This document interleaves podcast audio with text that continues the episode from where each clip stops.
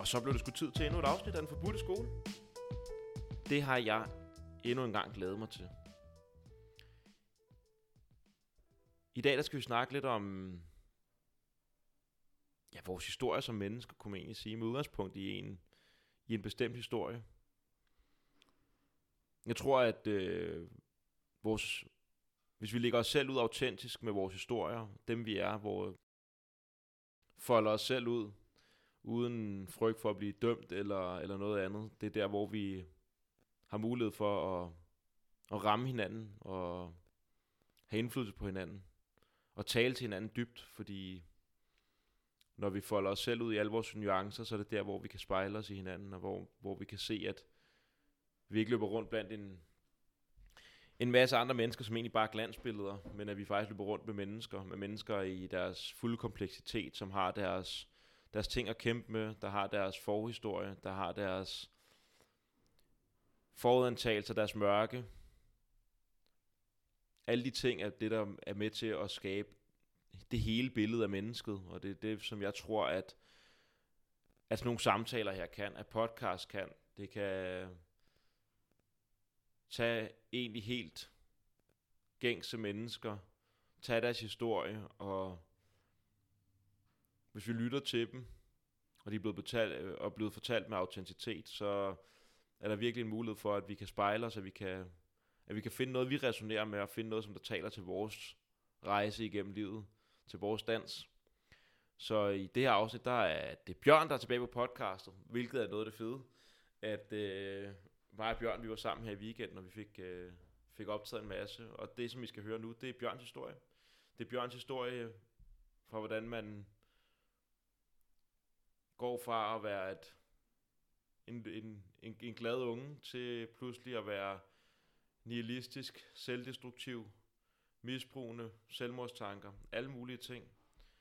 Øh, hvordan man ryger ud i nogle forkerte miljøer, og så handler det om rejsen tilbage rejsen tilbage til en eller anden essentiel kerne, til, nogle, til, en, til en livsforståelse og et verdenssyn, som bare er markant anderledes og står i kontrast til den nihilistiske, den nihilistiske rejse, som, øh, som Bjørn har været ude på, som I skal høre lige om lidt. Så jeg håber, at I, kan, I vil åbne, altså det lyder plat, men åbne jeres hjerte op og prøve at lytte med, med hele jeres krop, hele jeres væsen. Der hvor at øh, forudantagelserne ikke bare får lov til at og sætte en stopper for jeres forståelse af det, der egentlig bliver sagt. Jeg håber, at I vil lytte dybt, sådan så at et medmenneskes historie måske kan få lov til at, at røre jer der, hvor jeg er i dag.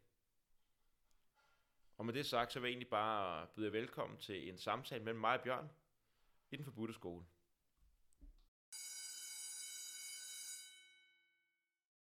Bjørn, jeg vil jo sindssygt gerne høre lidt omkring, fordi vi, vi, vi kender jo ikke hinanden. Altså, vi har ikke, vi ikke kendt hinanden så længe. Nej. Tre måneder. Højst. To måneder, faktisk ja. nok. Øhm, og vi mødte, vi, vi jo ligesom mødte hinanden, mødtes hinanden sådan, eller mød, vi har mødt hinanden på sådan et, et tværsnit, eller ikke et tværsnit, sådan en krydsning af vores liv, hvor vejene er krydset, men vi kommer to vidt forskellige steder fra. Og jeg synes, det kunne være sindssygt fedt at sådan, høre lidt, hvor du egentlig kommer fra. Hvad er din historie? Hvorfor sidder du her i dag? Altså, ja. Kan du ja. fortælle en historie? Nu starter bare fra starten af. Ja, bare giv gas. Jeg blev født i 1994, den 31. januar. Yes. Jeg blev født på 4 timer og 20 minutter. Så jeg tror ikke, man kan undgå at ryge en lille smule cannabis, når man bliver lavet på den måde. Begge mine forældre er billedkunstnere, så jeg kommer fra en kreativ baggrund. Jeg blev heddet med på så mange museer som barn, at jeg blev så fucking træt af det. Og jeg tænkte, det skal jeg i hvert fald ikke lave det der lort der. Alle de der kreative ting generelt. Mm. Øhm, jeg var utrolig glad som barn. Altså, jeg snakkede med min mor på et tidspunkt, hun fortalte mig, at jeg sådan tit sagde, i hvert fald en gang om ugen, der sagde jeg, det er den bedste dag i mit liv. så, altså, jeg var virkelig glad som barn. Og ja. jeg tror, den person, jeg ligesom er begyndt at blive nu her, jeg har meget fundet tilbage til den, jeg er som barn, du ved, det er bare mere en stærkere og mere maskulin udgave af det. Øhm, altså, jeg var virkelig glad, da jeg var lille, men jeg tror, der er ligesom nogle, nogle ting, der er sket tidligt, som altså sat nogle dårlige ting i gang. Altså, jeg havde for eksempel sådan nogle ting med, at Altså, jeg vil nogle gange slås med min far, du ved, altså vi skændtes fucking meget, ikke? Øh, det har vi gjort i, i lang tid. Øhm, og så kunne vi, altså også nogle gange, når vi slås for sjov, så hvis jeg kom til at slå ham i hovedet, så, øh, så slog han bare tilbage. Mm. Du ved, ikke? Og det er sådan noget... Altså, jeg tror især børn i den her tid dengang, nu er det jo, jeg blev født i den her tid, hvor det er forkert, ikke? Så tror jeg, man tager det hårdere på en eller anden måde. I gamle dage, der var det bare sådan, det var. Det var heller ikke, fordi han bare tæskede mig, fordi at jeg ikke kunne så spise med bestik nej, ordentligt. nej. Eller, det var mere, det kom bare ud, men jeg tror alligevel, den der, altså, du ved, jeg er blevet udsat for noget vold i en ret tidlig alder, du ved, både fra min far og øhm, fra en lærer. Jeg havde en lærer, der var, der var ret voldelig, hvor sådan nogle gange, altså jeg var meget sådan en klassens klovn-type, hvor at, Hvor gammel er hvor gammel? Altså jeg tror, jeg kan huske, det skete i hvert fald, øh, jeg kan huske en episode i anden eller tredje klasse, hvor jeg havde lavet en eller anden joke, du ved, og så, øh, så tog han bare fat i min arm, og så hævde han mig bare over bordene, du ved, så jeg ramte tre borde, og så kastede han mig ud af lokalet, ikke?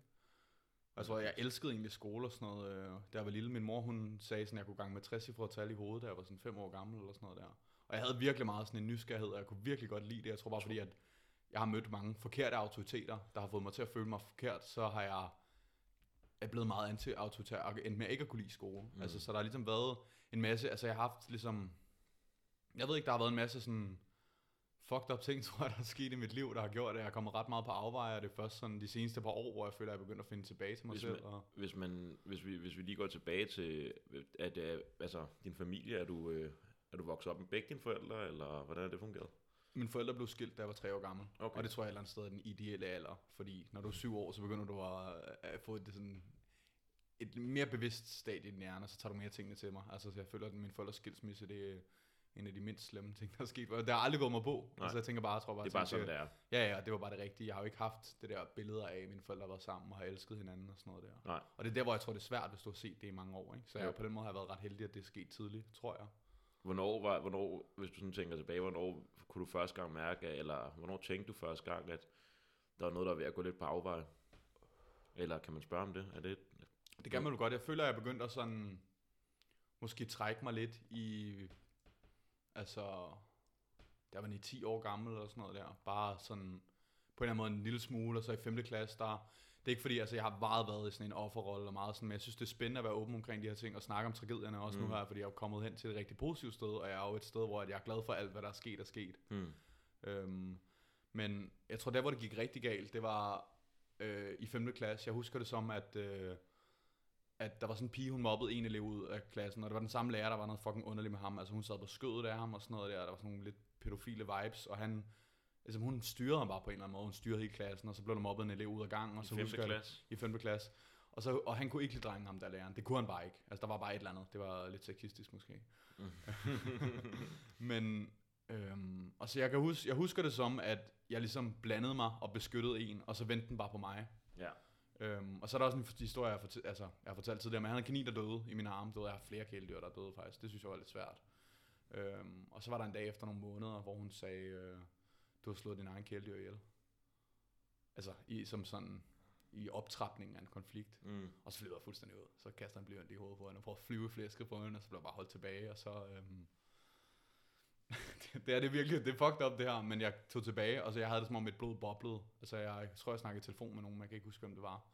Og jeg var bare sådan en vrede i flere timer, så tror jeg, jeg tænkte, jeg vil skade hende så meget som muligt. Du ved. Så jeg gik hjem og hentede min softgun, og så tog jeg over skolen, og så skød jeg hende.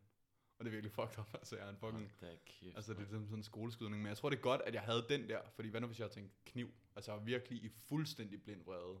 Og jeg tror det er der, hvor jeg begyndte at sådan lidt trække mig fra verden for første gang, så begyndte jeg at spille meget computer, og så altså World of Warcraft, der er sikkert mange andre faldende brødre, der ja. lytter. Ja, Jeg ja. er faldet ind i det der, hvor Ja. det, er sådan, det farlige ved den virtuelle verden, det er, at den var fandme bedre end den virkelige. Du ved, jeg følte mit liv, at jeg var på vej nedad, og når jeg og spillede det der spil, så kunne jeg ligesom hele tiden blive bedre, og min Mm. karakter kunne blive bedre, Mm. og jeg var bare en tyk lille dreng, hvor altså, ja. miserabel, ikke? Så jeg tror, at det var ligesom begyndelsen Og i på... WoW, der var du den vilde wizard, der bare Præcis, jeg spiller faktisk troldmand. Så. Men, ligner en troldmand. ja, okay. Men jeg begyndte at trække mig fra verden, og jeg tror, jeg tog en eller anden beslutning i, at jeg, altså jeg tror meget, jeg tænkte tilbage på det, som jeg tror, at jeg var for sensitiv til den her verden. Altså jeg var meget følsom som barn, du ved, ikke? Min mor har også lært mig sådan, det er okay at græde. Og det tror jeg også, mænd skal lære. Jeg tror bare, der er nogle aldre, hvor det er lidt dårligt at lære det i, ikke? Hvor det, Det- det. det fremstår som svaghed, når du går i folkeskole, ikke? Jo, Så, jo, jo, helt sikkert. Det, det der med... Generelt så er det ligesom om, at vi har lidt svært ved, ved tårer, ved gråd og ved sorg, og være ked af det på mange måder i samfundet. Og Jeg tror også det der med, for eksempel det, som du fortæller der med, at du bliver, sådan, blev så sur, og der var så meget vrede i dig på hende pigen. Det er jo egentlig, fordi der er noget i dig, der har været ked af det over noget, hun har gjort. Ja, men det er jo det der med vrede, og enten, når man reagerer negativt på noget, så enten så bliver man vred, eller så bliver man ked af det, hvis man har en følelsesmæssig reaktion. Ikke? Mm. Så det er bare, Og, og, og jeg tror, at vrede, når, når man kigger på vrede, så er det, det er meget et forsvar af ked af det. Det er, det, det er en, det er en måde, man kan maskere sin ked af på, hvor man på en eller anden måde får lidt magt, hvor du kan tage hævn på verden, så man bare giver dig hen til, hvad der egentlig, Ja. øh, at hun var fucking nederen, og det fik Ja. dig til at føle dårligt. Ja, ja. okay. Og hvad så? Hvad, Jeg ved det, altså så skiftede jeg skole der, og den sluttede også i 5. klasse. Det var sådan en lille skole, det var, altså, det var lidt mærkeligt. Og jeg tror, jeg sådan, jeg har altid haft den der med, at jeg aldrig har lyst til at fortælle lærerne noget, når der sker noget. Ikke? Så jeg har aldrig, det min mor fandt først ud af det sådan flere år senere, så var hun sådan, hvorfor, hvorfor sagde du ikke noget? Jeg tror jeg altid har haft den der, jeg vil godt klare mig selv. Og så du heller ikke sagt noget til dine, dine forældre? Nej, nej, jeg tror, Nej. der var sket noget der. Ikke? Jeg snakkede også med nogle andre om det senere. Du ved, de sagde sådan, han havde drukket i nogle af de der timer og var fuld og sådan noget der, hvor det sådan... Men du snakker ikke, altså du har ikke snakket med din, for eksempel din mor, når der var noget et eller andet. Du er ikke, du er ikke sådan, når du kom hjem fra skole, så fortalte du alt, hvad der var sket i skolen. Nej, Nej, nej, okay. så... Jeg prøver bare, fordi det er jo det, der er sjovt. Man har jo helt forskellige Jeg, jeg tror, opvækst, ikke? Ja, jo, jeg Altså, tror, jeg lærte, begyndte at lære det senere, du Mm. ved ikke. Øhm, Mm. Jeg fandt ud af det at det hjælper faktisk at snakke om tingene. Ja, Men øh, så skiftede jeg skole, og jeg blev, synes, jeg blev taget ret godt imod der, men jeg tror bare ikke, jeg... Jeg var bare allerede lidt begyndt at øh, ligesom miste forbindelsen til verden på en eller anden måde. Mm. Og jeg Mm. var meget i det der spil der. Og det var der, hvor jeg havde det godt, eller sådan komfortabelt, du ved ikke. Det var der, hvor jeg, der var en eller anden form for sikkerhed. Og der har jeg været i det der, ligesom misbrug alt for meget. Altså, og i 8. klasse, der havde jeg sådan, der var jeg stort set væk et helt år, ikke? Og det tror jeg har gjort, at jeg ligesom er måske gået glip af nogle rimelig vigtige so- socialiseringsprocesser i min i barndom. 8. og det Hvorfor, hvorfor var jeg- du væk i et år? fordi jeg bare sad og spillede World of Warcraft hele dagen. Okay. Fordi jeg ikke gad i skole. Og Ja. nogle gange så, at det var sådan en kamp om morgenen, du ved, hvor jeg sådan blive, kom afsted i skole, så nogle gange så, tog jeg, så cyklede jeg skole, så cykler jeg bare tilbage og spiller computer. Mm. Altså sådan, så jeg var bare helt bitter det der, fordi det var bedre, og der følte jeg sådan, der havde jeg nogle venner, og der følte jeg lidt, at det var ikke fordi, at jeg havde også venner dengang, jeg tror altid, du ved, at jeg kunne få folk til at grine, og det har været en fordel, Mm. ved, det er ligesom det, jeg har haft, hvor der måske har manglet på nogle andre fronte. Øhm, så, og så var det, altså, så, så efter 8. klasse, så sagde min mor, hvis du kan passe, finde ud af at passe din skole, så skal du på efterskole. Og det var rigtig godt, det skete, du Mm. mm. ved, øhm, fordi at jeg har virkelig kommet efter mange ting der. Altså, jeg har Mm. virkelig været socialt retarderet. Øh, jeg kan huske lige, da jeg startede på efterskole, der var sådan en pige, jeg tror, hun sagde det lidt for, sådan, for sjov, -agtigt. hun var sådan ret lækker, og så kaldte mig sådan en kæreste. Jeg tror bare lidt, hun, hun fuckede med mig, men jeg forstod det slet ikke, så jeg var sådan der, jeg troede, hun var interesseret i mig. Og så spurgte jeg sådan der, vil du være kærester? Hvor det, sådan, det føler jeg virkelig meget sådan en tredje klasse ting, ikke? Mm. Men jeg var også fucking meget bagud. Så sagde hun så nej, så skulle vi ud og cykle 30 km. Mm, dejligt akavet. Hvor, hvor, hvornår begyndte det sådan at... Øhm, hvornår begyndte det sådan at tage fart? Hvad for noget af det? Jamen, dit liv, det der med, det virker som, at der virkelig har været knald på i periode, hvor du har, du har været ude i nogle... I forhold til den, det liv, jeg har haft, nogle rimelig øh, vilde situationer, og i nogle sociale relationer, som er sådan meget fra, hvad jeg har bevæget mig i. Det tænker jeg nok, vi lige skal komme til, Ja. men Ja, altså, okay. fordi det var ligesom, altså begyndt at vende på en eller anden måde der, og jeg begyndte at lære de der sociale ting. Jeg havde en ret voldsom oplevelse på efterskole, hvor at jeg fik tæsk af en anden elev. Øhm, og det er ikke fordi det er sådan meget, men jeg vil gerne gå igennem de her tragedier for at Mm. vise sådan, mm. det der med at fortælle sin historie, og så Mm. fortælle, at det er blevet godt på en Skide eller anden godt, måde. Ikke? du kører. Øhm, og det var et eller andet sted selvfølgelig, at jeg har fået fucking meget ud af det. Og jeg tror virkelig, at nogle mennesker, du kan godt af få bank. Ikke fordi jeg har noget pe- personligt imod dem, men det var bare, at jeg levede en Disney-boble. Du ved, jeg har været virkelig sådan et overbeskyttet barn, fordi min mor kunne godt mærke, at jeg var lidt deprimeret, og så vil hun ikke presse mig ud for meget. Jeg tror, det, det du egentlig har brug for, det er at komme ud og gøre nogle ting, og overkomme noget modstand et eller andet sted, men det er jo, ikke, det er jo også svært at gå ud i, når man, når man er deprimeret eller depressiv. Ja. Øh, men det gjorde noget godt for mig et eller andet sted, og så tror jeg lidt, at øh, altså startede på efterskole året efter, og det var også fucking godt for mig. Og, øh, så tror jeg lidt, jeg fik øh, en hashpsykose, der var sådan en 16 år, eller du, du snakker om det som en, måske en høj meditativ stil, tilstand. Ja, nej, Men- nej men det, ja, det, det vil jeg ikke have siddende på mig. øh, men det er lidt i forhold til det, det skal ikke lige tage så lang tid, men lidt i forhold til det der, som jeg har lavet sådan to monologer, hvor jeg snakker omkring psykospirituelle kriser, og det som man kan, Stan Groff kalder for uh, spiritual emergencies. Og der er bare nogle af de ting, for eksempel det der med at ryge, altså vores hjerner er så formbare, når vi er unge, og vi er måske ikke klar til at se nogle sider af virkeligheden, som der også findes, og det, de, de sider kan ligesom ryste os så kraftigt, så vi ikke kan falde tilbage i et normalt stadie, fordi vi ikke rigtig ved, hvad fanden vi skal stille op med. med, med de ting. Og det kan bare være et bevidsthedsstadie, som man får i noget, der ligner en hashpsykose. Øhm, Ja, altså den der psyk... Det ved- psyk det- jeg ved ikke, hvad det var. Nej. Jeg er jo ikke læge. nej. Men øh, jeg havde det som om, jeg var et kamera i et halvt år. Mm. Mm. Hvor det var som om alt, hvad jeg oplevede, at jeg ikke selv var til stede. Det Mm. skete bare, ligesom man så sådan en film. Mm. Og meget interessant, fordi da det brød det, det var da jeg malede mit første maleri. Du ved, jeg har virkelig ikke lavet mange kreative ting, siden jeg var lille og tegnede. Mm. Og så da jeg malede mit første maleri, så var jeg bare sådan, wow, det her det er det, jeg skal gøre resten af mit liv. Mm. Og der begyndte jeg ligesom på sådan en kreativ rejse, og jeg føler, jeg er blevet et meget kreativt menneske nu Mm. her. Du ved, jeg har lavet billedkunst i nogle år, og det var det, jeg ville, og jeg følte for første gang, at der var noget, jeg rent faktisk var god til. Altså, jeg, der var også sådan en, en meget magtfuld mand i dansk kunst, og som, altså, jeg havde en blog på det tidspunkt, fordi jeg var 17 år gammel. Øhm, Fedt nok. hvor jeg lagde ting ud, og Ja. så lagde han det ud på sin Facebook, og så skrev han, det der, det er talent. Og det har han aldrig gjort for nogen andre, nogensinde. Så Fuck, der, nice. det fuckede mig fuldstændig op, så holdt jeg op med at lave kunst. det var simpelthen for meget, for meget pres. Jeg har allerede klaret den. Så altså, jeg tegnede stadig lidt og sådan noget, men jeg kunne ikke se nogen af de ting, jeg har lavet som kunst Mm. længere, hvor før der følte jeg, lavede kunst. Og jeg tror også, det der med at lave kunst, det handler meget om, at man har en eller anden form for intention i det. Mm. Altså hvis du føl- sidder og laver noget, du føler, det er kunst, så er det sikkert kunst. Mm. Men jeg, jeg kan også godt tænke, at det måske er noget andre menneskers, menneskers mening. Hvis, der er nogen, der, hvis du laver noget, og der er nogen, der siger, at det er kunst, så er det nok kunst, fordi nogen andre, der har sagt det. Det er ligesom det der med, det er rimelig cheesy, hvis du kalder dig selv for et geni, men hvis nogen andre siger det, så er det meget fedt. Ja, men jeg tror ikke, tror ikke også det der, ja, det kunne jeg da forestille mig, hvis der lige pludselig er en eller anden stor kanon, der begynder at rose en, så kommer det op i ens hoved, når man laver noget kreativt, i stedet for, at det bare er noget, man gør for at gøre det. Jamen, jeg legede jo bare, jeg Ja, eksperimenterede, præcis, og lige pludselig præcis. så kunne jeg ikke lege at eksperimentere Nej, længere. Nej. Men jeg fortsatte lidt med det, og så begyndte jeg at rappe, du ved, i stedet for. Mm. Og du Og så- rapper, rapper ret sprødt. Nogle ret fede tekster, Ja. det vil jeg sige. Ja. Det jeg har hørt. øhm, og så, altså jeg ved ikke, jeg røg rigtig meget tjal, da jeg var ung. Mm. Øhm, og så, Og det var ikke godt for dig.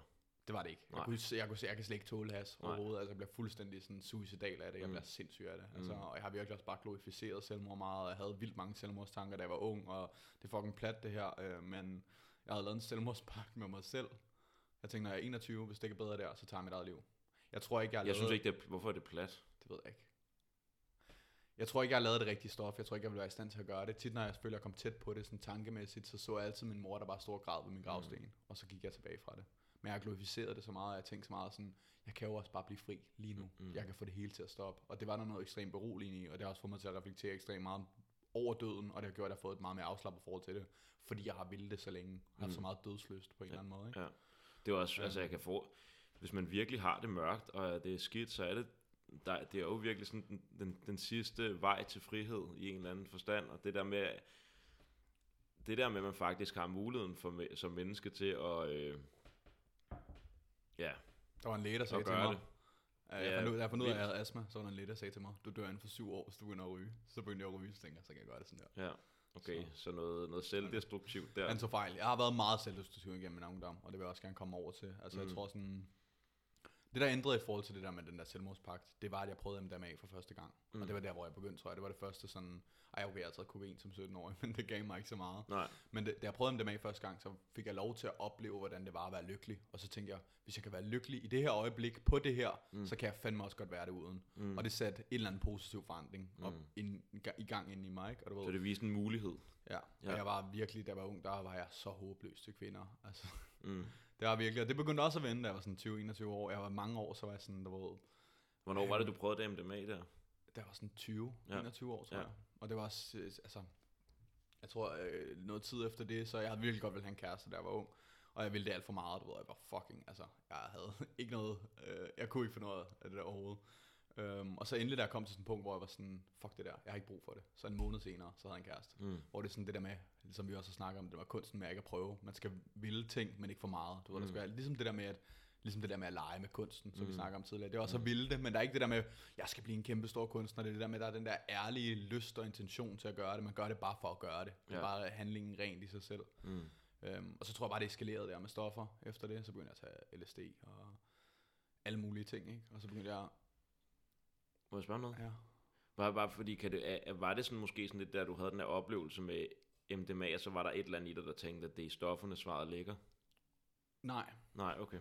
Jeg tror bare, øh, altså jeg var virkelig interesseret i det der med, at, hvordan bevidstheden forandrer. Mm. Øh, jeg var sådan fuldstændig frygtløs over for det, for jeg var ligeglad, hvad der skete med mig selv, fordi jeg et eller andet sted kan stadig godt vil dø, men ikke vil være Mm. den aktive del i, at det skete. Så jeg har aldrig ligesom, jeg har bare prøvet alt muligt, uden at være bange for, at der vil ske noget, fordi hvis der skete noget, så vil det jo egentlig være noget, jeg godt ville have på en måde. Ikke? Altså jeg tror først, det, altså, måske har jeg sluppet det der selvmordstanker for et par år siden, ikke? men det har Mm. altid sådan, altså det har været der i mange år, du ved, ikke? Øhm, både på en god måde og en dårlig måde. Så på et eller andet tidspunkt, så gik du over fra, efter MMA, så gik du over fra at tænke på det hurtige selvmord til det langsomme med bare at køre den ud med en masse stoffer. og Ja, ja, ja, Ja. klub 27. ja. så det, Øhm, og så begyndte jeg også at hænge ud med alle mulige mærkelige typer. Altså jeg øhm, mødte en på Roskilde, øh, som var pusher, og blev venner med ham. Og det var sygt, og jeg kendte ham næsten ikke. Vi havde lidt taget til de samme fester og sådan noget der. Og så havde jeg, i 2016, der havde jeg, øhm, der var sådan der, satte 1000 kroner på Trump ville vinde. Og det var bare sådan, fucking Bjørn, du er en fucking idiot. Altså, det bingede vinduet og sådan noget der. Øhm, og så vandt han, og så tog jeg til Amsterdam med ham der. Og så tog vi ned til sådan et, øh, et squat og boede på sådan en besat skole. Dernede har de sådan nogle love, hvor sådan, hvis du har taget en bygning, så må du godt bo der. De har lige været første del af en retssag i forhold til at sådan betale, øh, bare betale regningerne, og så kunne de godt bo der. mm. Og det var bare helt, fuck det der squat der, så folk var bare på stoffer hele tiden. Og, men det var også meget hyggeligt, så er der sådan vegansk mad, og vi lavede mad sammen og sådan noget der. Der boede sådan et eller andet techno-squat, der hed Nimatek, og hvor der var sådan en helt sindssyg fyr, der var afhængig af GHB, og hvis der var nogen, der nævnte GHB, så begyndte der bare at smadre ting og sådan noget der. Og var vilde typer. Altså lige pludselig så, Hvornår, Hang var, jeg- var, hvornår var du der? i 2016, 2016. lige pludselig hang jeg bare med, at jeg blev bare kom hurtigt ind i sådan en gruppe pusher, for jeg synes, de der mennesker er spændende. Jeg synes, mennesker, der lever på alternative livsmåder, det er spændende. Jeg tror også, det der med at rappe, det er så plat det her. Og på grænsen? Men jeg tror, der er mange rappere, der, øh, der, der begynder at lave kriminelle ting, fordi de godt vil lave rap, hvor det er sådan, jeg har aldrig skrevet om kriminelle ting, jeg har aldrig skrevet om kriminalitet, jeg har aldrig skrevet om altså sådan gangster rap, men jeg, jeg, har alligevel, jeg tror alligevel, jeg, det, jeg drager mig til den der livsstil af det Mm. frie liv, og det der med at ikke at give en fuck, det var Mm. øhm, Der er vel også noget selvdestruktivt i det. 100 procent. Ja. Altså, jeg søgte bare den vej. Ja. Altså, det var også bare, det var skræmmende. Mm. Altså, øhm, vi tog til en rigtig fed hiphop-koncert, der var med nogle britter, jeg rigtig godt kan lide. Øhm, men ah, det var underligt. Lige da jeg kom, så stod vi ud af en bus, og så kom vi over til sådan en pusher-type. Det var sådan en 17-årig kingpin, der bare, jeg har aldrig set så meget cannabis i mit liv. Ikke? Jeg tror, der lå 100 kilo rundt omkring på gulvet. Øh, og han var bare sådan, folk gav ham bare has, øh, eller cannabis for beskyttelse. Og så havde vi snakket med ham, fik noget MDMA og sådan noget der. Lige da vi, vi, var, ankommet, ikke? og der var sådan et lille skur i baggården til en kæmpe stor lægeklinik, som hans forældre ejede. Og så, så vi snakke med ham, og så sidder han bare og begynder at snakke om sådan der, han godt kunne tænke sig at prøve at skære et menneske op, for at se, hvordan det her var splittet dem fuldstændig ad og sådan noget. Fuck, Fuldstændig mand. sindssyge typer. Og så, jeg kan jo ikke sige, hvem, hvem Nej, nej, nogle nej, af de nej, her nej, mennesker det, er. nej. Men så skulle vi også til en eller anden fucking ravefest, hvor det bare var sådan en besat skole, du ved, og ham der føreren, han var bare helt væk på ketamin, ikke? Og jeg tror, jeg, og jeg var sådan der, det skal jeg jo ikke gøre det her, det er fucking dumt. Jeg gad bare ikke, jeg var bange, for- jeg ville ikke virke som sådan en little bitch, du Nej. ved, så jeg var sådan, jeg tog bare med, og det var Mm. bare fucking nøjeren, han kørte bare sådan fucking 100, jeg ved ikke hvor mange kilometer på motorvejen, helt væk på ketamin, ikke? Så, Er det, er det ikke også svært i sådan et miljø der? Altså sådan, der er på et eller andet tidspunkt, der, der skal du vel rigtig give slip på dine egne grænser. For de bliver sat af andre. Du kan ikke, du kan ikke, du kan ikke, du kan ikke sige, det her, det, det, kan, det, det skal jeg ikke være med til. det, det kunne jeg godt lidt alligevel. Jeg tror, det kommer an på, hvad det er. Jeg blev ikke medlem af Banditos. Nej, det var nej. mere noget med en lille, meget sådan uafhængig bande, Ja. på en eller anden måde, som jeg lidt blev en del af, ikke? Ja. og lidt blev en eller anden form for fidibus. Mm. Øhm, men det var meget bizarrt, da vi kom over til den der skole der. Det var også første gang, jeg prøvede ketamin. Der var jeg sådan, hvad fanden er det her? ikke? og så følte Mm. jeg at danse, så sad det som om mine fødder sad fast i gulvet, og så tog en streg til, og så fik jeg mit første k-hole, min første oplevelse, hvor jeg lå og så sådan ind i intetheden, du ved, ikke? Og så åbnede det sig som sådan et gult øje. Og jeg tænkte på det der, lød måske lidt præsentøst der, men jeg tænkte på det der, I stared into the abyss, and the abyss stared back at me. Altså Mm. sådan intetheden kiggede mig i øjnene, Mm. og så så jeg min egen død. Du ved, at vi kørte den der bil på motorvejen, og så ramte vi ind i nogle andre, du ved, bare altså, øh, vores kroppe blev bare knust og blødt, du ved, og så er det bare sådan en lille dreng, der sidder sådan med sådan en Playmobil, du ved, men i biler og bare kører dem frem og tilbage, sådan, du ved, ind i hinanden, og så tager han min krop ud af den der bil der, og så piller han min arm og mine ben af, og lægger mig ned i en æske, og så går han igennem nogle rum, og kommer til sådan en lagerhal, hvor der er fucking mange æsker, det minder om det der Indiana Jones, det er som om det var alle mennesker, der nogensinde har levet, øh, at deres liv blev bevaret der. Og så tog han min krop, åbnede en anden æske og lagde min æske ned sammen med nogle andre æsker. Og det var som om det var hver eneste menneske, der nogensinde levet. Og så. Fuck, mand. Og jeg tror, der er mange What? mennesker, der vil finde de der oplevelser ekstremt skræmmende, men jeg synes bare, det er spændende, du ved. Jeg vil jo gerne lave kreative ting, så jeg leder ud i det der ting, der jeg vil gerne, jeg har skubbet de der grænser så meget, fordi jeg har let efter et eller andet. Jeg havde så meget den der overbevisning om, at sådan, hvis jeg lider, så laver jeg fandme god kunst. Og men, ja, og det er jo tit, er det ikke også tit, men det er jo tit sådan en historie, der i blandt der er mange kreative mennesker, der er svært, og især sådan nogle store øh, kendte nogen, som har svært ved at give, fat, give slip på deres lidelse, fordi de er bange for, at så ryger det kreative også.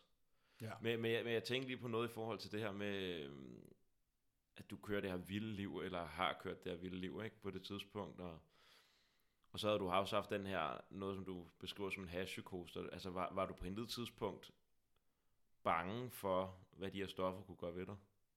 Det, det tror jeg ikke. Nej.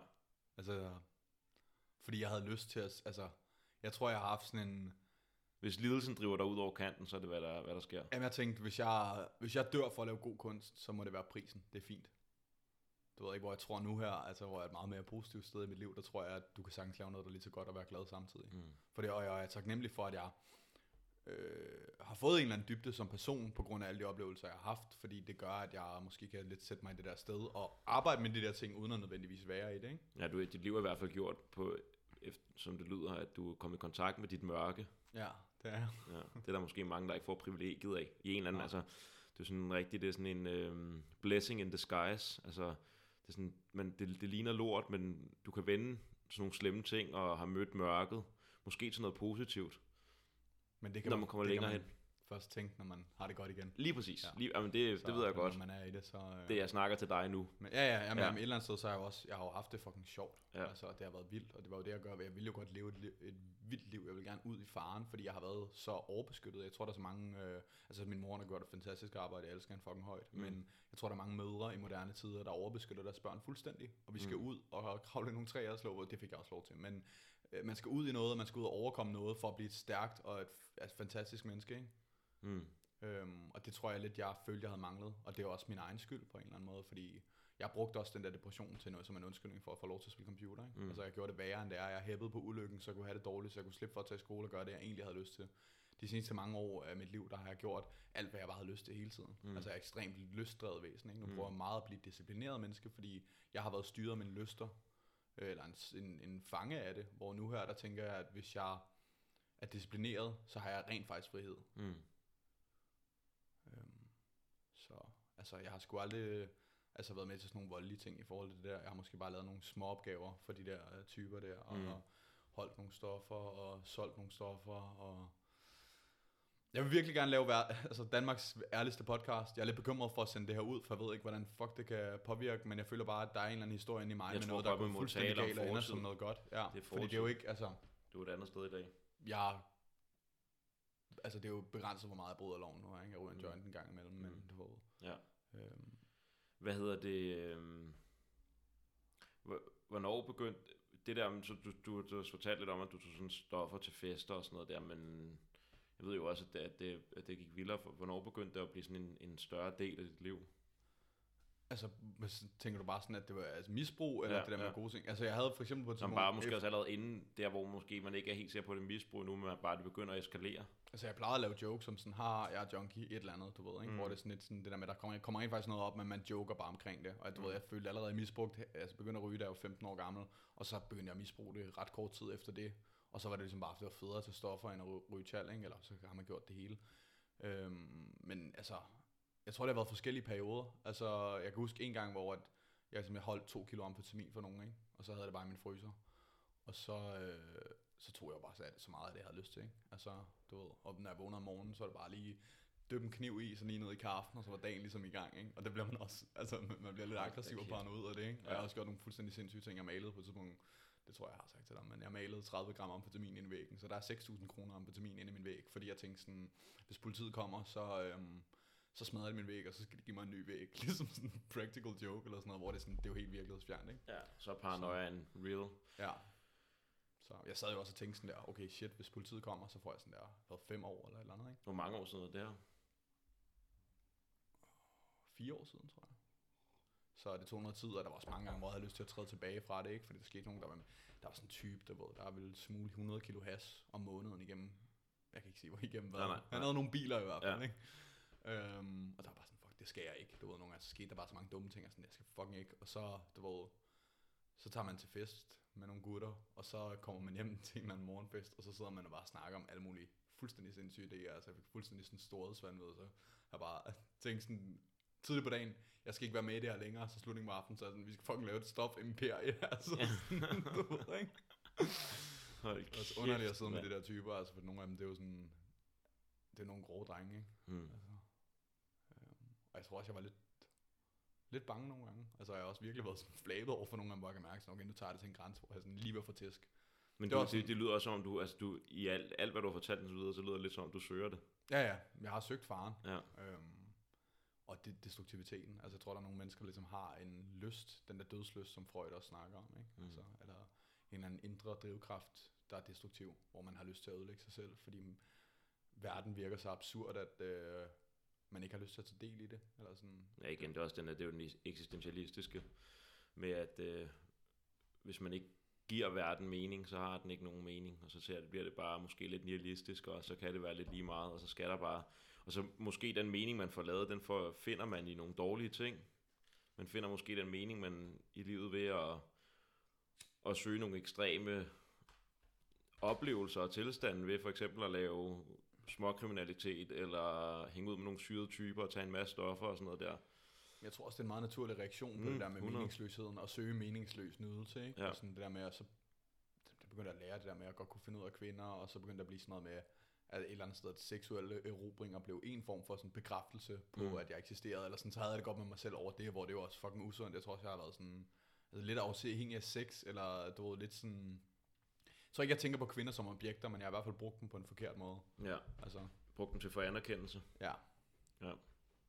Øhm, så, men jeg, jeg, ved ikke, jeg tror, det begyndte at ligesom for alvor rigtig vende, efter sådan, altså nogle psykedeliske oplevelser, men også efter jeg begyndte at tage ayahuasca, der startede noget inde i mig. Jeg tror sådan, Men, men, men der, må, der må have været et punkt, inden at du vælger at begynde at tage ayahuasca, hvor der, er- altså fordi man, jeg tænker, at den idé om virkelig at gå ind til noget, der kan være så transformativt, som du nok også har vidst, der må ligge noget før det, der gør, at du ligesom er vågnet op til, at der er noget, der skal være anderledes i dit liv, tænker jeg.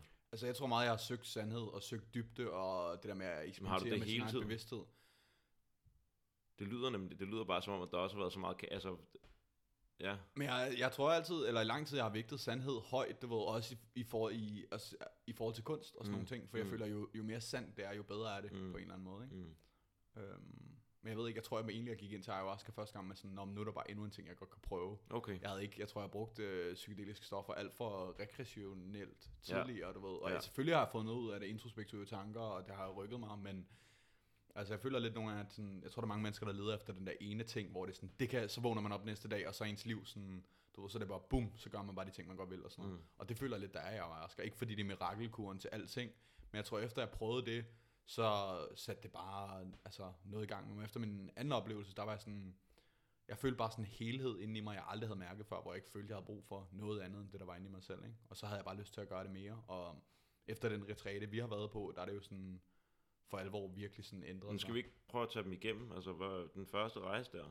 Ja. kan du, kan du huske noget? Kan du, hvad, hvad fik du ud af det? Hvad skete der op til? Alt muligt. Fortæl, Ja. hvad du lige husker. Altså det, jeg kan huske primært for det, det var... Altså, jeg, jeg, jeg havde lidt sådan en, en gang imellem, hvor at, altså, jeg var i et, i et meget øh, ustabilt forhold, og så Mm. nogle gange så blev jeg så såret, at, og det var også der, hvor mit stofmisbrug eskalerede allermest. Nogle gange blev jeg så såret, at mine følelser bare slukkede fuldstændigt. Mm. Du ved, og så blev hun fucking ked af det, fordi at, øh, at hun kunne ikke klare det. Jeg bare var helt kold følelsesmæssigt. Nej. Um, og jeg kunne ikke trøste hende, for det kan du ikke, hvis du ikke har nogen følelser. Altså, det var ligesom at være psykopat eller et eller andet. Ja. Jeg ved ikke, om det er sådan, psykopater har det, men Ingen empati. men det satte sig i mig på en eller anden måde, så min følelse bare begyndte at slukke, så det ville jeg gerne arbejde med. Så min første rejse handlede meget om at mærke ting. Altså, jeg fik mærket meget rummet omkring mig, og jeg fik mærket noget ind i mig selv, og så var der en øh, ved siden af os. Så var det dit, øh, det var, som- du, men, men så, så du gik jo, du gik ikke bare ind til det med, at det var lidt endnu en sjov tur. Du Jeg har altid haft en intention med de der ayahuasca-rejser, ja. øhm, fordi det har jeg fået at vide, at jeg skulle. Ja, okay. Okay. Øhm, eller haft en forestilling om, at jeg skulle. Men det vidste jeg ikke, man skulle tidligere med psykedeliske stoffer. Så mærker jeg virkelig meget hende, du ved, hun havde en virkelig hård rejse igennem, og jeg kunne, simpelthen- kunne mærke sådan, det der med, hvor stor en størrelse følelser var. Og jeg kunne mærke det på sådan en uendelig måde, det der med, hvor, hvor meget større det er end, end, end, øh, end vores kroppe. Du ved ikke, jeg så sådan et billede af hende inde i mit hoved, hvor det var sådan, altså, øh, begyndelsen til gråd, og hvor hendes mund åbnede sig, og så fløj der tusind fugle ud øh, på himlen, og alle de der fugle, det var bare hendes store sorg, der stod og svævede, du ved, så meget større end den krop, det nu er i. Ikke? Så jeg Mm. følte virkelig, at jeg fik lov til at bare mærke det hele. Jeg havde også en oplevelse tidligere, øh, rejsen før, hvor at, øh, jeg kunne mærke hele verdens lidelse. Øh, så jeg tror, det åbnede op noget i mig der. Øh, den anden rejse var klart den mest sådan, øh, meningsfuld, og det er, noget, det er noget af det største, jeg har oplevet. Hvad var Altså, din der intention der? og det der med at forstå, hvor det destruktive kommer fra, og Ja. lære at tæmme det. Jeg tænker meget på det ligesom sådan, altså sådan en stor sort hest, hvor jeg var bundet fast til den, og så rider man bare rundt, og jeg vil gerne have fat i tøjlerne. Mm. Det var lidt den tanke, jeg havde. Øhm.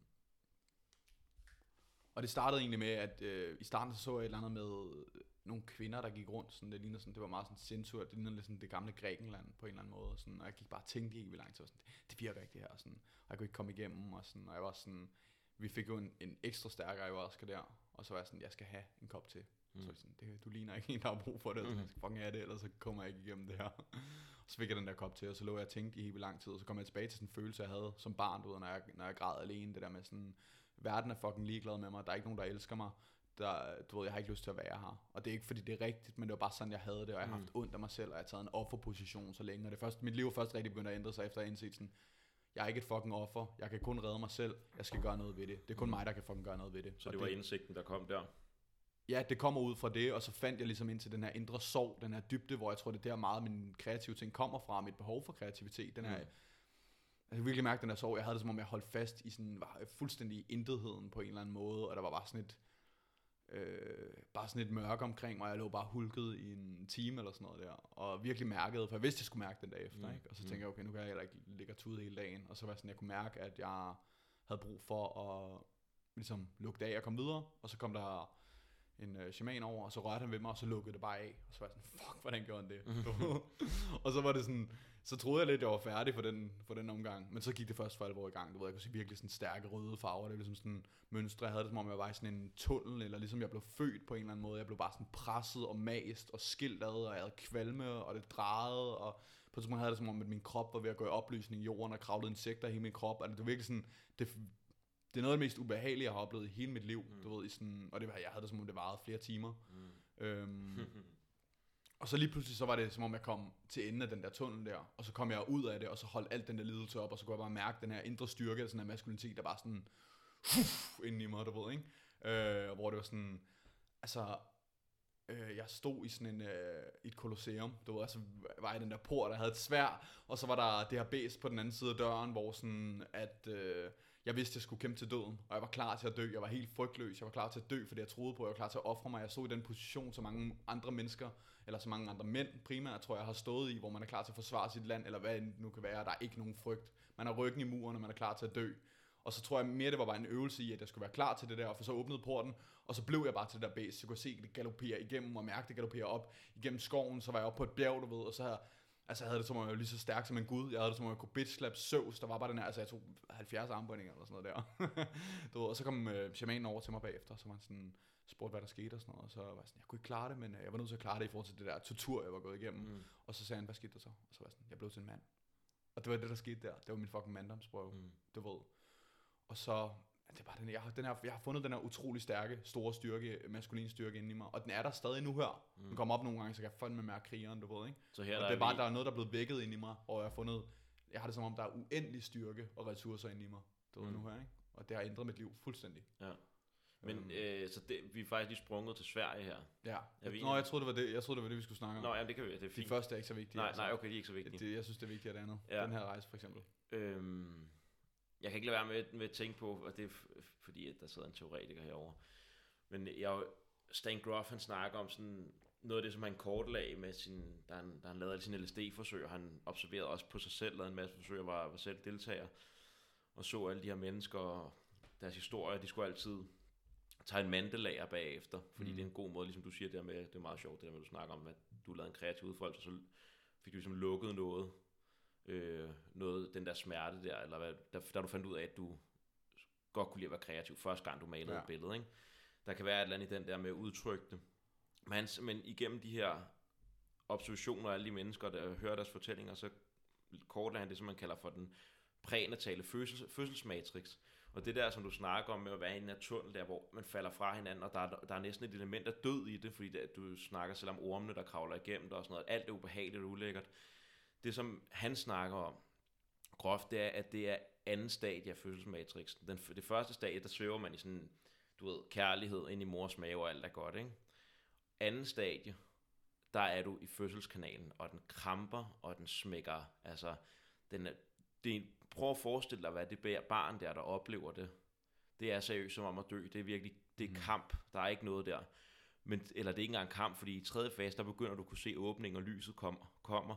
Og der snakker han nemlig om, at den er, det er her heltemyten starter. Fordi barnet forstår, at der er en udvej der.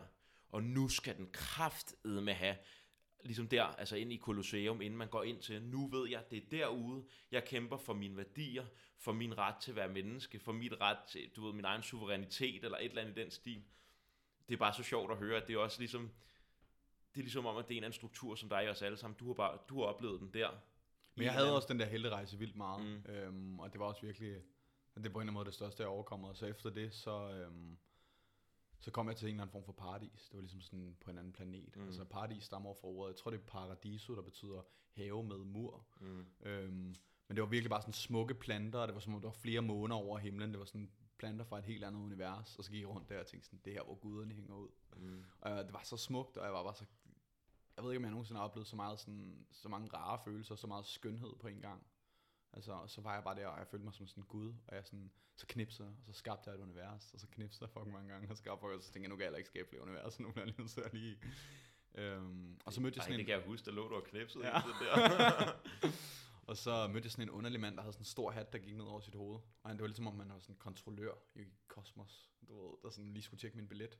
Og så gav jeg ham et stykke papir med min taknemmelighed på, og så var han sådan, den er god nok. Så kom jeg igennem, og så så jeg lyset. Jeg tror, det er det, alle religioner fortolker som Gud. mm. Og så bukkede jeg i flere timer. Beat og bukkede og alt sådan noget der. Mm. Øh, og så efter jeg var faldet lidt ned, så var der sådan en skøn kvinde, der sådan adede mig. Jeg havde det som om hun havde otte arme, og jeg bare sådan, du, fucking, du har otte arme, du var bare sådan fucking gud inde. Og så, øh, jeg havde virkelig meget som om det der mand, ligesom at få læst tusind godnathistorier op og ligge under sådan en varm tæppe og føle sig Mm. tryg og elsket som barn, og så sådan lige pludselig så sådan åbnede mit hjerte bare op, og så kunne jeg mærke, at det var sådan født et hjerte til.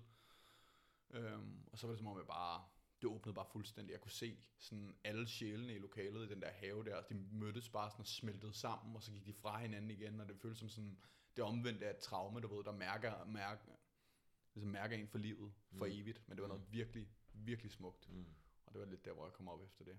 Og jeg ved det ikke, jeg tror bare, jeg har en følelse af, at øh, alting kan lade sig gøre lige nu her. Og at min drøm godt kan gå i opfyldelse, og jeg prøver virkelig hver dag, du ved, at lægge noget i, så det, det jeg vil, kan blive, altså så mit liv kan blive som det, jeg godt vil, du ved, så jeg kan komme så tæt på mit ideal som muligt. Og jeg har det sådan, jeg har fortsat med de der kreative ting. Nu går jeg på filmhøjskole, og jeg vil gerne være skuespiller, og vi laver det her podcast, og altså det er, sådan, det er det, jeg kan finde ud af, det er kreative ting. Mm. Og jeg tror ikke, jeg skal noget andet. Jeg tror, det er sådan et behov, hvor jeg er nødt til at gøre det. Hvis jeg ikke gør det, så begynder der at gå et eller andet galt ind i mig.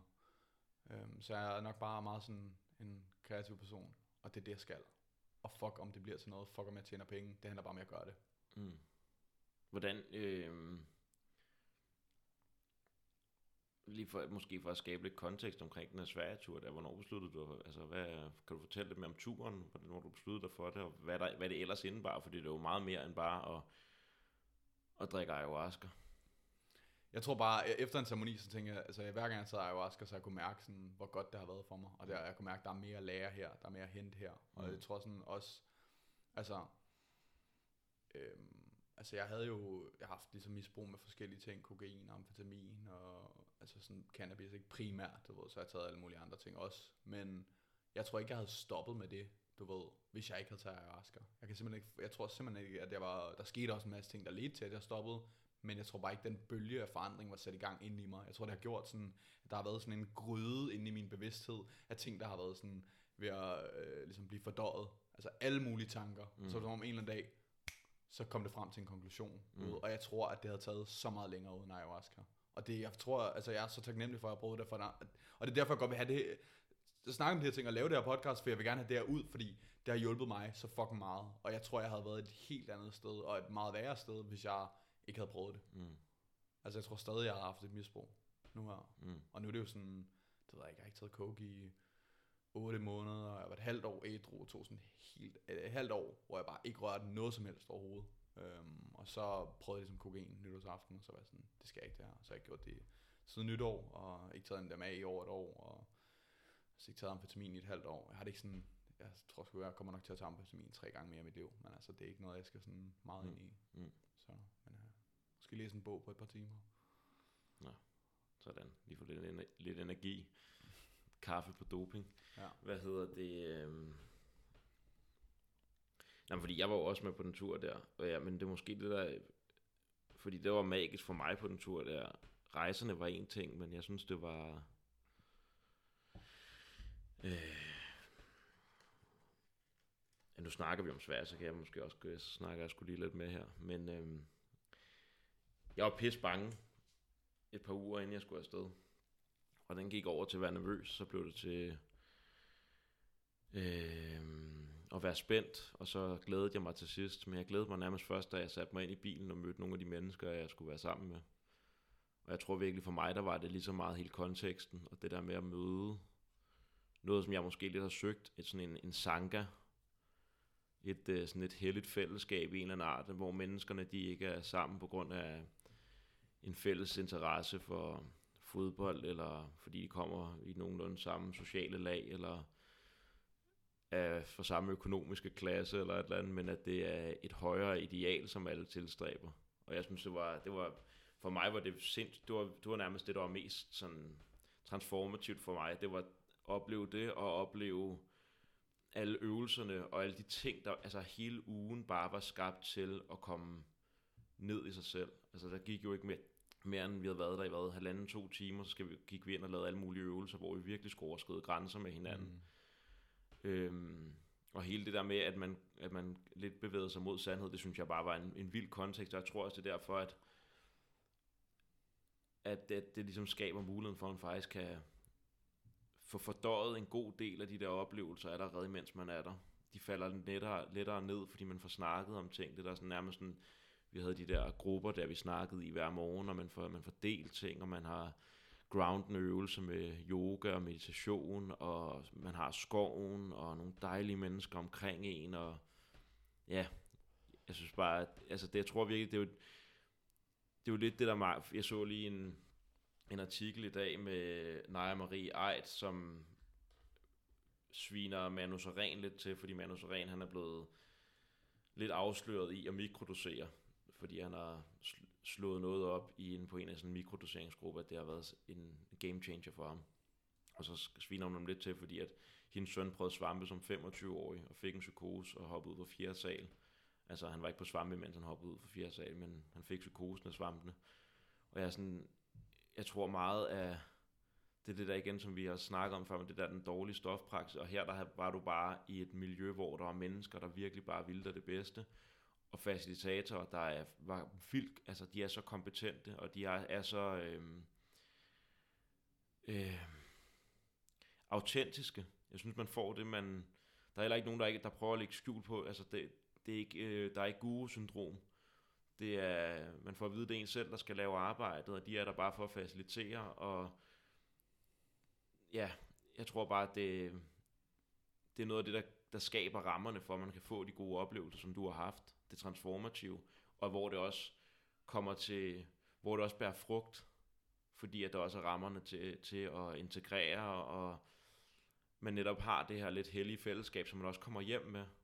Andre mennesker, som man også ved, der er på den her, man er ikke alene på en eller anden tur. Vi mødes efterfølgende, vi snakker, vi har startet det her podcast, altså alle de der små ting der, som gør, at man ligesom bliver mindet om, hvad det er for en rejse, man er på. Ja, jeg synes også, det var et virkelig smukt sted. Altså, jeg tænkte lidt, det er nok det, folk forestiller, Christiania var i 70'erne. Men Christiania på 70'erne, der var sket jo også mange fucked up ting, hvor det var, Ja, det var ej, så smukt, jeg ikke, det var et ligesom, fællesskab, du ved. Jeg tror sgu ikke, det var ligesom Christiania, men ja, det, tror jeg heller ikke, det var, men det er mere bare, jeg tror, der er mange, der har haft sådan en idyll til, at det var godt i 70'erne, men det var bare det der med, at vi var jo altså, fra alderen 25 til 60 nærmest, ikke? Jo. Og jeg havde dybe samtaler, noget have dybe samtaler med alle, og jeg Mm. holder stadig virkelig meget af hver eneste person, der deltog, og det var Mm. bare, min fordom blev bare skrællet af, og man var så åben over for de her mennesker, og det var bare så mange gode, smukke øjeblikke sammen. Altså jeg føler, det var måske den bedste uge i mit liv. Altså, jeg havde det bare, man havde lyst til at blive der for evigt, selvom det vidste man godt, man ikke kunne. Mm. Altså, øhm, og det jeg tror jeg også, det, der er vigtigt ved forhold til psykedeliske stoffer, for jeg har jo ikke fået lige så meget ud af det tidligere, fordi at jeg har ikke vidst, man skulle integrere oplevelser. Jeg har ikke gjort det der med at ligge sig ned øh, og, i det rigtige rum og tage bind for øjnene og søge indad. Jeg har bare fucket rundt på LSD, Mm. taget på aber. Altså. Mm. fedt. Det var forfærdeligt. ja, det kunne jeg fandme Men, godt få. øhm, Og det er også virkelig Det vigtigt, det der med, det, det har vi sikkert snakket om før, men det der med, at man gør det med de rigtige mennesker det rigtige sted. Altså også på det rigtige tidspunkt, fordi det er også, altså, der er ikke noget galt i at gøre det, hvis du har det dårligt, for det kan også gøre, gøre at du arbejder med det, men øh, det er jo meget godt at gøre, alligevel tage den, når du er et sted, der er stabilt. Jeg tror også, man skal virkelig være ærlig over. Jeg tror, men det er igen vores rejser hen til de her ting har været meget, jeg har, jeg har været meget, jeg har aldrig rigtig, jeg har aldrig prøvet, altså min, jeg, jeg, min næse er jomfru, ikke? Og øhm, jeg har også været rigtig glad for cannabis, og synes stadig, det er fedt. Øh, det giver mig nogle gode ting, men sådan, jeg, jeg tog virkelig lang tids tilløb til at prøve psykedelika første gang. Det tog mig to år, ja. hvor jeg studerede og læste, og virkelig begyndte at få mig en spirituel praksis, og fordi jeg bare havde en eller anden en dyb respekt for, og, og, nej, respekt, frygt, tror jeg, ved at skide. Jeg ved, det skræmte mig helt vildt. Øhm, men jeg tror også bare, det er vigtigt det der med, hvis man gerne jeg ser bare rigtig godt, at man minimerer sådan nogle historier som det med Nej Marie, Marie Eids søn, fordi det er jo forfærdeligt, og det er jo røvsørgeligt, og at skulle stå tilbage med det, det er jo lort. Og jeg tænker bare, at problemet er, når man spreder psykedelika eller et hvert andet stof ud i en stor population, så vil der ske dårlige ting, men jeg tror også bare det med, hvis man underviser om, at jeg mærker efter, og det er ikke for alle, og hvis du er virkelig, virkelig en skrøbelig, skrøbelig karakter, og du har svært ved virkeligheden og sådan noget der, altså, at, så kan det godt være, at det ikke er, at du i hvert fald skal lave dit forarbejde rigtig, rigtig grundigt. Det er jo også det der med, at det kan jo redde et menneskes liv, men det kan også ødelægge det, ikke? Ja. Altså, Ja. men jeg synes bare, det er ærgerligt, at, fordi alt kan jo slå dig ihjel et eller andet sted, ikke? Mm. Men jeg tænker bare det der med, at jeg tror, det kan gøre så meget godt for så mange mennesker. Mm. Men der burde jo også være, ligesom det der, man er ved til ceremonier, så er der jo også, du skal jo fylde noget ud. Mm. Der er en masse ting, du må ikke være på fucking lykkepiller, når du gør det. Du Nej, for helvede. hvis du har mange Aldrig mennesker i din psykisk familie, eller mange i din familie med psykiske sygdomme, du ved, så er det også lidt en risikogruppe. Hvis der ligger et eller andet skizofreni latent, så kan det godt lige pludselig gå i udbrud af det, ikke? Ja, Der er ligesom, man bliver nødt til at tage sine forholdsregler. ja Den og det er også det der med, at der er jo ikke, for alle, der godt vil prøve det, der er det jo ikke bare, fordi de er måske heldige ligesom os, og finder det rum, som vi har fundet, hvor vi kan gøre det i, hvor der er nogle ansvarlige og kompetente personer, der kan stå til rådighed, hvis det endelig går galt, ikke? Også måske det der med, at man sørger for, at til at starte med, at man minimerer risikoen for, at det går galt. Ja, altså, jeg, jeg tror, det er noget af det, som jeg er sådan lidt... Det her med, at det ikke er, er legaliseret på, og så ikke... Når det ikke er legaliseret, så er der ikke nogen standarder, og vi har ikke, vi har ikke kontrol over, hvad der bliver gjort. Så er sådan der... Det er noget af det, jeg er lidt bekymret for. Der, hvor vi... Den facilitator, hvor vi har drukket ayahuasca, føler jeg virkelig, at der er en, en respekt og en ærlighed, og at man, der bliver screenet, og der bliver sorteret fra, og der bliver, det bliver gjort med omtanke. Det er ikke et eller andet med, at ayahuasca er svaret på alt. Det er ikke den. Og det synes jeg virkelig er vigtigt. Hvor at når vi er i den her gråzone, så der er rigtig, rigtig mange, der bare kan begynde at facilitere forskellige ceremonier.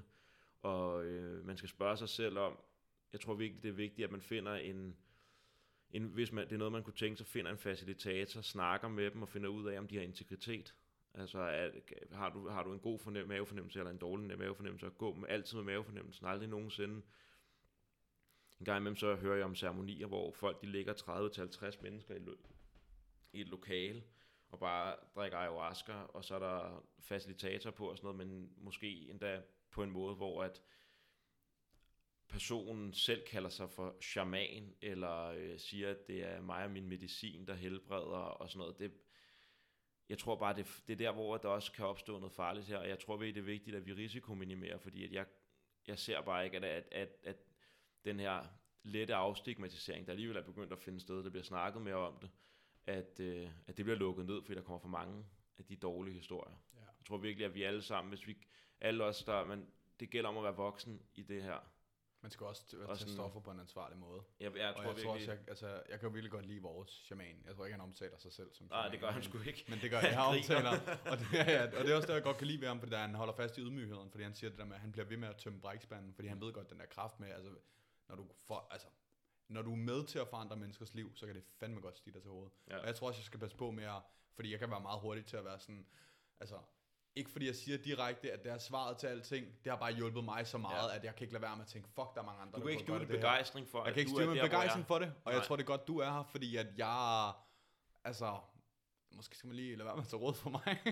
Ej, ej, det, men, men, Men det er mere jeg- i forhold til det der med, at jeg- altså, det bliver nødt til at blive holdt i balance. Det har Mhm. bare gjort så meget godt for mig, og derfor så tænker jeg, der er nogen derude i samme situation for mig, hvor man har stagneret i en eller anden depression, og man har været i meningsløsheden, og hvor at man kunne finde ud til lyset igennem nogle af de her rejser. Hmm. Øhm, Jeg synes også bare, og det er jo derfor, at jeg var sådan der, jeg vil fucking gerne høre en historie, fordi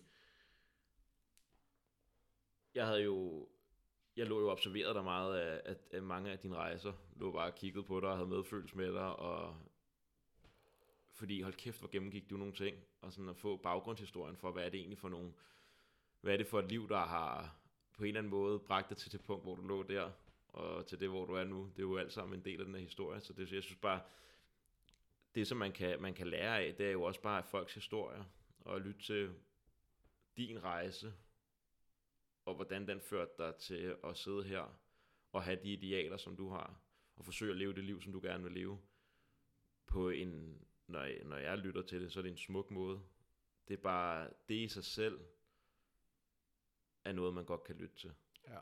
Folks Altså, historier. Jeg har nok sprunget øh, en del ting over. Det er svært at lige sidde og Ja, snakke ja, med i sit ja. liv, men jeg tror også bare det der med, at jeg vil bare godt have, at der er nogen, hvis der er nogen, der er i min situation lige nu, eller der er ikke nogen, der kender nogen, der er der, det der med, at, at måske man kan høre fra nogen, der har haft det helt fucked up og været helt håbløs, at det kan fandme godt blive godt. Mm. Altså, fordi det, det tror jeg godt, det kan blive for alle. Jeg ved bare ikke, altså jeg ved ikke, at psykedelia er jo ikke vejen for alle, men jeg tror bare, der er en vej ud, og det er ikke selvmord, du ved. Mm. Hvis jeg tror altid, man har et valg. Jeg tror altid, der er en løsning. Det kan godt være, det ikke ligger lige foran en, men jeg ved det ikke. Altså, jeg vil bare godt snakke om nogle af de her negative ting, der sker i mit liv, for det der med at få det ud, at det kan fandme godt blive bedre, og jeg har fandme... Altså, jeg synes, jeg har haft et godt liv. Mm. Altså, jeg er glad for alt, hvad jeg har oplevet, men der er også meget af det, hvor jeg, jeg har haft det virkelig hårdt, og det blev bedre. Mm. Og, og det er bare det, det handler om. Altså, Ja. jeg er bange for, folk øh, tænker om, og alle de her offer øh, ting. Øhm, men jeg har også meget taget den der offerrolle på mig, og jeg tror, det er det, der var problemet, at jeg blev i det så længe, fordi at jeg så mig selv som et offer. Jeg så mig selv som, om det skete bare for mig, og jeg har ikke noget valg. Du ved, Mm. noget min mor tit siger, det er, at man vælger ikke, hvad der sker i livet for en, men man vælger selv, hvordan man reagerer. Og Den så fucking stoiske, sandt. den stoiske Øhm. øhm. attitude til livet. Og det har virkelig givet mig meget. Og jeg Ja. føler, selvom der er så mange eksterne faktorer, jeg ikke kan kontrollere, så kan jeg i hvert fald prøve at lære at styre mig selv. Mm. Jeg tror, det som jeg, har, jeg sådan lidt også hører, og det, jeg tror, det er derfor, du har den der begejstring, det virker lidt som om, og jeg, jeg stadig, selvom man laver en podcast, er spiritualitet, ordet, det fucker stadig med mig. Jeg synes, det er sådan lidt irriterende, for jeg tror, der er nogen, der allerede ligger på, når man bare siger ordet. Men Ja. øhm, fuck nu det, nu bruger vi det. Men jeg tror, det, for dig, det som det lyder på mig som om, at, at det som du egentlig har oplevet, det er, at du har åbnet op for det, dit spirituelle væsen på en eller anden måde, som du måske også går igennem kunsten, men sådan mere, at du har set den i en, med nogle andre briller, og at den, det potentiale for at, at, opleve tra, transcendens, og, og, og, ikke, og ikke være fanget af ens historie om ens selv, og ens øh, historie om, at man er et offer, og at livet er hårdt, men at man oplever den her dybere forbundethed til et eller andet. Og i, bare, bare i, i din situation, der er også bare den der dybere forbundethed til ens selv, til den der styrke, den der maskulinitet for eksempel, den gode maskulinitet med at være den der del af manden, af den af sådan hellig maskulinitet, hvor det er sådan, jeg har værdier, og jeg har idealer, og jeg har mit væsen, og det går jeg i døden for. Ja. At, at, at, at der, der står jeg og kan høre råbene inden for Colosseum, og jeg er fucking klar til at gå ind og gøre, hvad fanden der skal gøres. Fordi en ting er sikkert, de kommer ikke til at tage det nemt fra mig. Nej. Og den synes jeg bare, bare at få den dybe forbindelse til det, i sådan, i sådan et liv, som du har levet, i sig selv lyder på, det lyder på mig som, at det er muligheden for at være en game changer. Og om du får den igennem psykedeliske stoffer, eller en hvilken som, helst, anden, en hvilken som helst anden ting. Vi lavede åndedræts øh, workshop dernede, mm. sådan noget lidt eller holotropisk, men holotropisk, det var tre timer, det var en time, men hvor jeg kom i kontakt med også faktisk en helt, vi havde vores, vores tur til Sverige mindede meget om hinanden. Det var Mm. meget med, altså vi havde i hvert fald begge to den her med at erobre verden på en eller anden, eller at være krigere på en eller anden måde. Ja. Ja. Erobre vores egen verden, vores egne idealer, og, og, og gøre det på en måde, hvor man ikke var i offerrolle, hvor man ikke skæmmer sig. Og det igen, det, her, det er noget, man oplever. Det er ikke fordi, det er aktu- aktualiseret endnu, og det er ikke fordi, det er blevet gjort. Men det er bare dermed, man, man, man, man får et billede på sit ideal, og man ved, hvad der er muligt.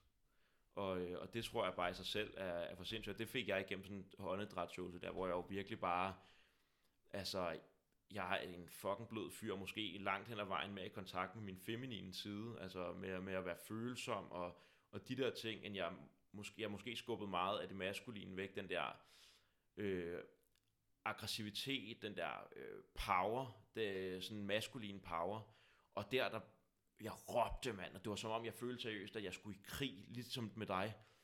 Og øh, facilitatoren, han kom over til mig og tog fat i mig, og pressede mig ned mod madrassen, og der var ligesom, jeg bare havde uendelige kræfter, så selvom jeg lå ned mod madrassen, så fik jeg rejst mig op, og så smiler han sådan til mig, og sådan, du ved, han, Tom, han, det synes han er fedt, han prøver ligesom at igennem at lave noget kropsarbejde, og få aktiveret, få løsk, frigivet den energi, jeg skulle frigive, og min det var aggression, så han går over til mig igen, og prøver at skubbe mig ned, og der tager jeg bare fat i ham, så kaster jeg bare med ham, ikke?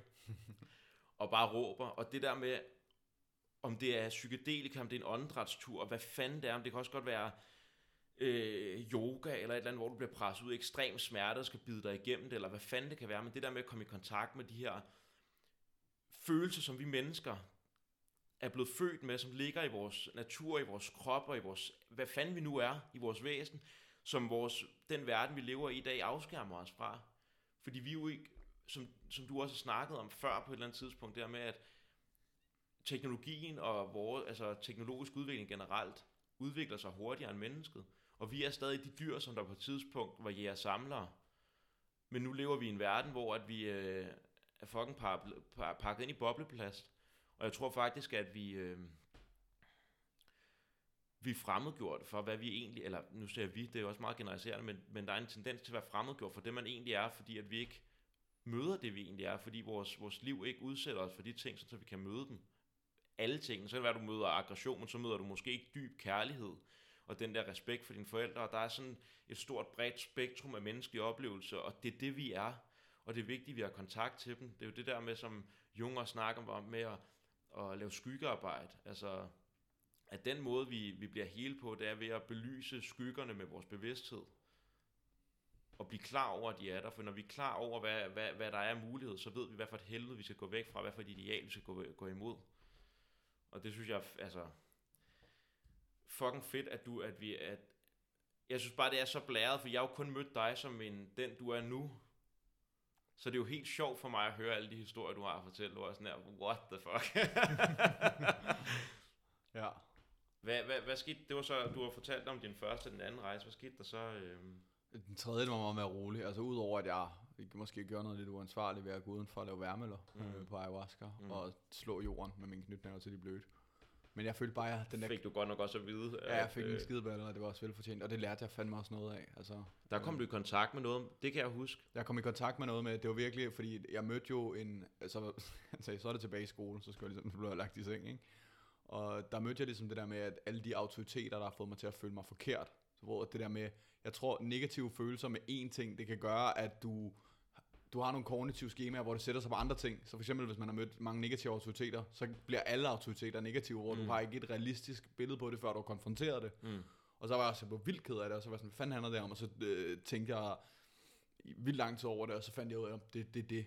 Mm. Og så kunne jeg lidt på en eller anden måde give slip på det. Og jeg tror, mm. vi har alle sådan nogle små knuder i vores bevidsthed, hvor der er sådan ja. øh, kognitiv dissonans, og ting, der ikke øh, stemmer overens med virkeligheden, hvor det er sådan, man har bare ikke dealet med det. Eller sådan, det bliver bare noget negativt i ens hoved, og så holder man sig fra det. Mm. Og det er, jo også, det er jo også sådan en lille ting at overkomme. Jeg tror, vi bliver nødt til at lede efter lidelsen, men den, øh, altså at lede efter ting, vi kan overkomme. For jeg tænker det der med, hvis jeg selv vælger en lidelse, for eksempel ved at træne hårdt, eller presse mig selv. Jeg kan jo selv vælge, hvornår det stopper der. Men når der en dag kommer en virkelig alvorlig tragedie i mit liv, hvis jeg på ingen måde har forberedt mig på lidelse, eller ikke har overkommet noget, så er jeg jo slet ikke i stand til at håndtere det. Nej. Jeg bliver nødt til at overkomme, jeg bliver nødt til at lide, men jeg kan selv vælge de der små lektioner i lidelse, og så kommer jeg til at være klar til det, eller mere klar til det, når det endelig kommer. Mm. Så, så kan man måske kæmpe sig igennem det, i stedet for at bare knække som menneske, ikke? Altså, jeg, jeg, jeg, har, jeg havde sådan en, det var i hvert fald grund til, at jeg selv startede på sådan, hvad skal man sige, sådan psykospirituel udvikling. Øhm, og jeg tror faktisk generelt, at, at det er en god indstilling at gå ind til det med. Ikke fordi jeg skal skal rose mig selv, men Skal du da? jeg synes bare, at, øh, at, at det der med at forberede sig på den værste dag i sit liv, at det er, det er jo, hvis, hvis, det der er så fedt, det er, at du forbereder dig på den værste dag i dit liv, men det der er biproduktet, det er, at alle andre dage, de også måske bliver lidt bedre. Ja. Fordi hvis du kan, hvis du kan være mere til stede og være en bedre version end dig af, af dig selv i det, dit værste øjeblik, og du kan møde det med en eller anden form for ja, nærvær. Altså bare være med det, ligesom når man er med nogen, der dør, eller hvis man er, er, i, en, er i en eller anden svær konflikt med en partner eller noget, noget der virkelig er svært, og så i stedet for at dyre over til bare at blive vred og, og råbe og skrige hinanden, så kunne være med det og se, okay, det er det fucking, det er hårdt. Så det var virkelig, det har været, været min grund til at gå ind i det. Den fik jeg også virkelig meget, altså sådan, især også med det der sorg der, at jeg vidste, at jeg skulle være i den, når jeg Mm. mærkede det. Og det tror jeg også, jeg tænkte efter også alt den der lidelse der, det der med at, og det jeg gjorde også, jeg, til, jeg følte mig som en meget stærkere menneske bagefter, for jeg klarede noget, der var ulideligt, Ja. du ved ikke? Øhm, og jeg tror også det der med, hvis man bare, som du også siger, mærker efter og er i det, så kan man finde ud af, hvad det handler om, så kan man lidt skille det ad, og så er det noget, man kan lidt måske pakke væk på en bedre måde, ikke? Mm. Eller ikke lade det, altså, altså jeg er meget styret af mine følelser, ikke? Men det er som regel positive følelser. Ja. Øhm, men hvis, altså, jeg tror bare, jeg har levet meget på sådan en måde, hvor det har været igennem ren eskapisme. Så snart der er kommet noget negativt op, så har jeg bare gjort det. Så har jeg spillet computer, eller så har jeg taget stoffer, eller du har taget i byen, Mm. eller øh, bollet min kæreste, eller et eller andet, ikke? Mm. I stedet for at være i det og mærke det. Jeg tror, det er jo Mm. mere, man pakker det væk, så bliver det som sådan en ting, der bare vokser ind i en. Som Ja. sådan et usundt træ, ikke? Ja. Det der døde, døde træ, som skal brændes væk, som er herr Pedersen snakker så meget om. Nå, Peterson.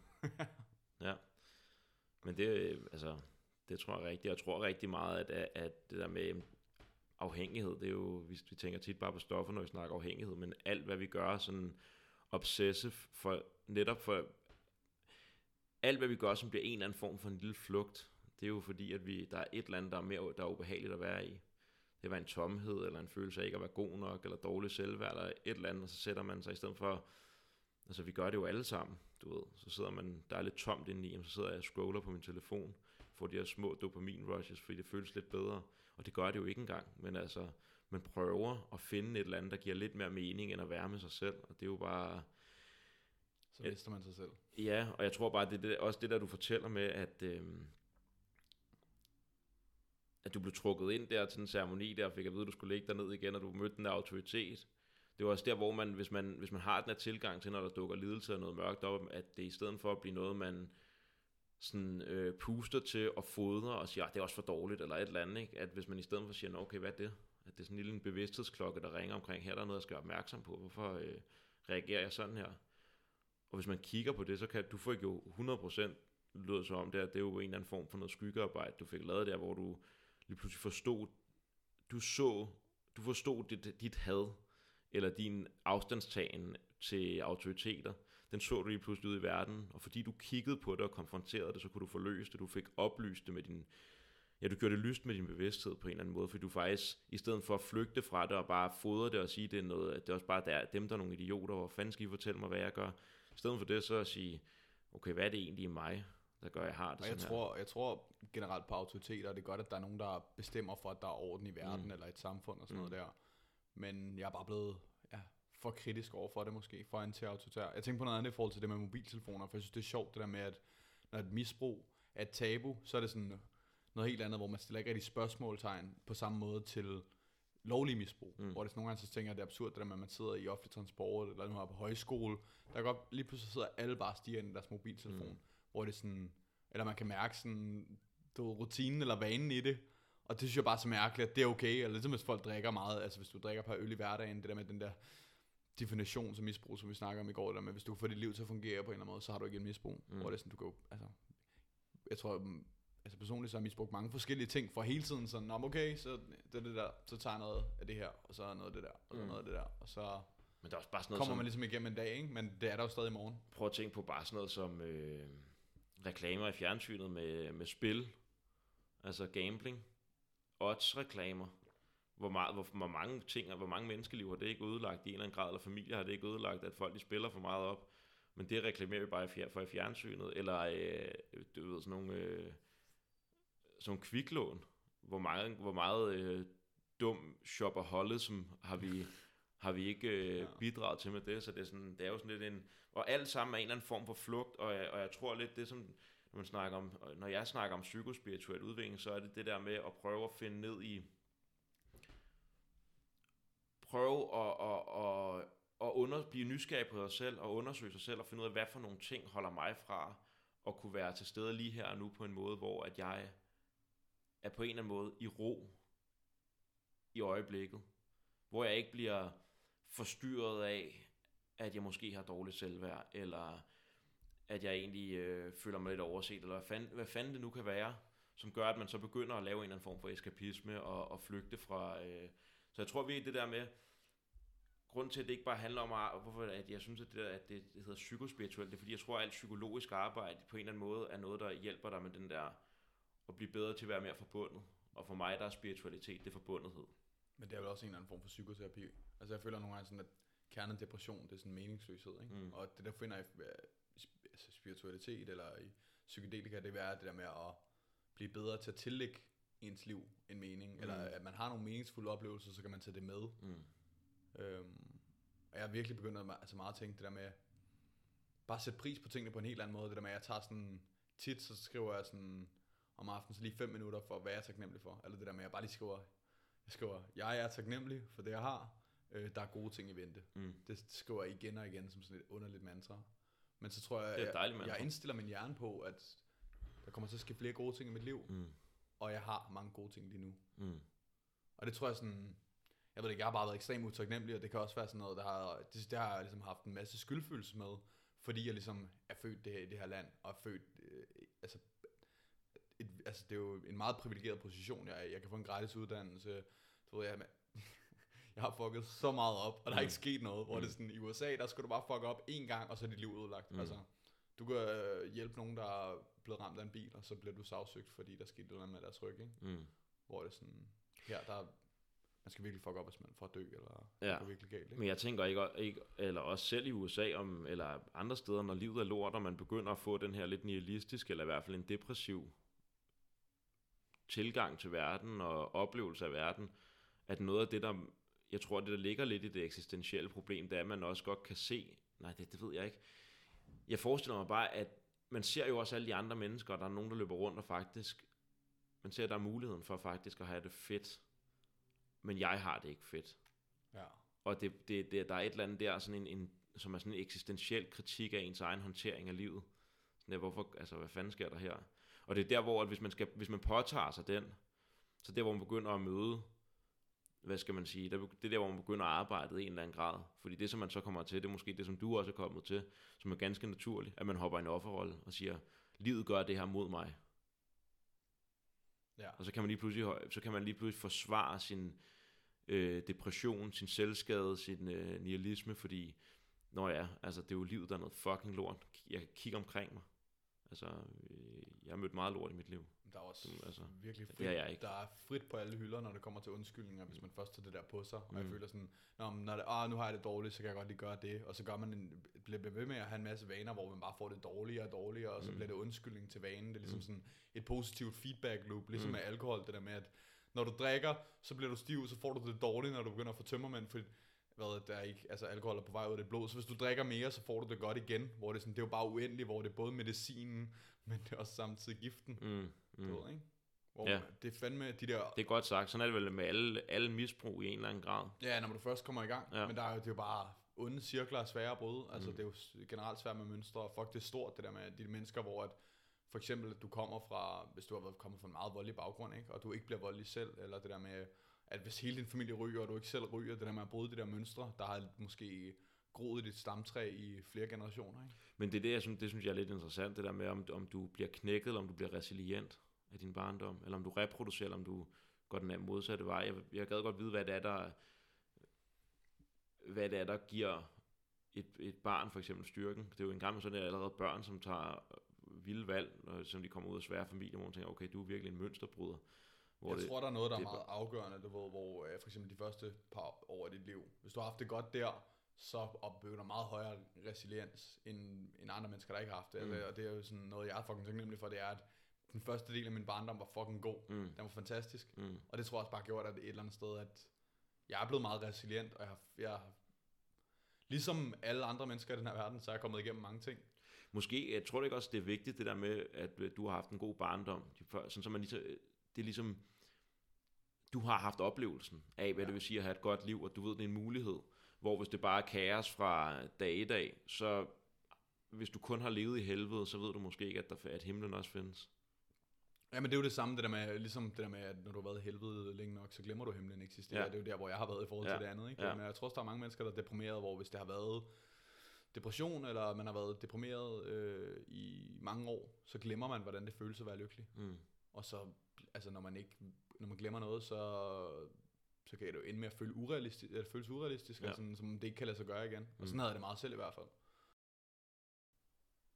Ja, så er der sgu ikke mere at komme efter for i dag. Resten af afsnittet, det får, eller den anden del af samtalen får I, øh, får I senere.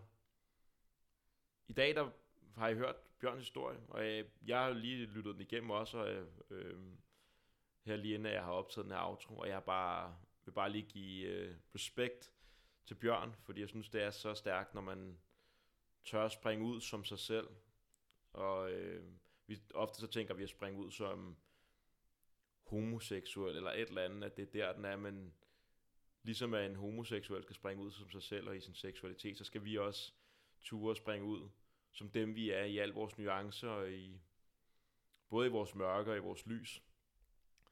Og øhm, det er sgu lidt en gave, når andre mennesker lægger sig selv ud for, for os, og når, når de åbner sig selv op og viser sig nøgen for os i alle deres nuancer. Det er det, Bjørn har gjort på det her, den her episode, og det er jeg pisse taknemmelig for, at han har gjort. Fordi at øh, der er en masse ting, jeg kan spejle mig i, også selvom han lever et helt andet liv, så det er, når der er et andet menneske, der virkelig åbner sig op og folder sig ud og, og viser sig selv, jamen, så kan vi se, at der er noget fælles menneskeligt, og vi kan lære hinanden. Og, øh, og det er det, man kan med sådan en samtale her, og det er det podcasting kan. Det er, at det kan ligesom udsætte os for en masse mennesker, og derigennem kan vi møde en eller anden fælles med, øh, menneskelighed, medmenneskelighed, som forbinder os. Også selvom at Bjørn har haft et helt andet liv end mig, og vi har haft et helt andet liv end dig derude. Så er der noget, der er så fælles menneskeligt, noget som vi kan, vi måske kan definere os noget mere med, som måske er lidt sundere grundlag for vores, for det vi identificerer os med, end vores persona og vores ego. Fordi øh, vi minder sgu alligevel meget om hinanden, hvis vi krasser lidt dybere end bare lige på overfladen. Så øh, jeg håber, I nød det her podcast. Næste podcast, det bliver lidt mere omkring Bjørn, Bjørns integration, hans tid efter Sverige, udfordringerne, øh, og det kommer til at handle om, hvad, hvor skal vi hen af herfra. Bjørn han giver fandme et rap nummer, noget poetry slam. Det er taget direkte fra datiden, fra mørket og frem her til nu, hvor han sidder i lyset. Det er pisse fedt. Fedt, han tør igen også at, at springe ud i det og give os en, en lille forsvag på, en, en lille smag på hans kreative væsen. Det var en fornøjelse. Bjørn, du er for fed. Tak fordi, at øh, tak for god snakke. Og til alle jer derude, tak fordi I lytter med. Del gerne det her med, med folk, hvis der er noget, hvis I synes, at hvis I tror, at det her det kunne hjælpe nogle mennesker derude.